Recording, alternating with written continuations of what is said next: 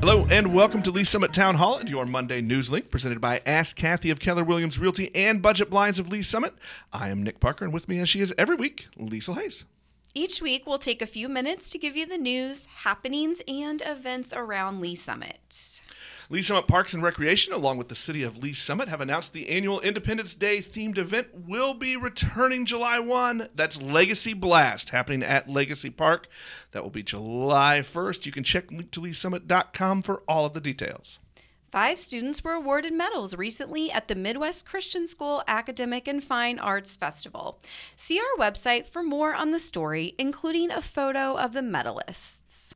The University of Central Missouri's Lee's Summit campus recently hosted VRO KC's Spring Hackathon, a virtual and augmented development challenge for high school students.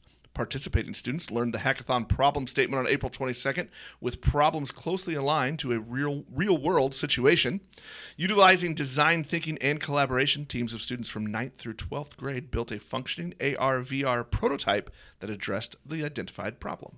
Two Summit Christian Academy high school students have received nominations for Starlight Theater's Blue Star Awards for their performance in Rodgers and Hammerstein's Cinderella.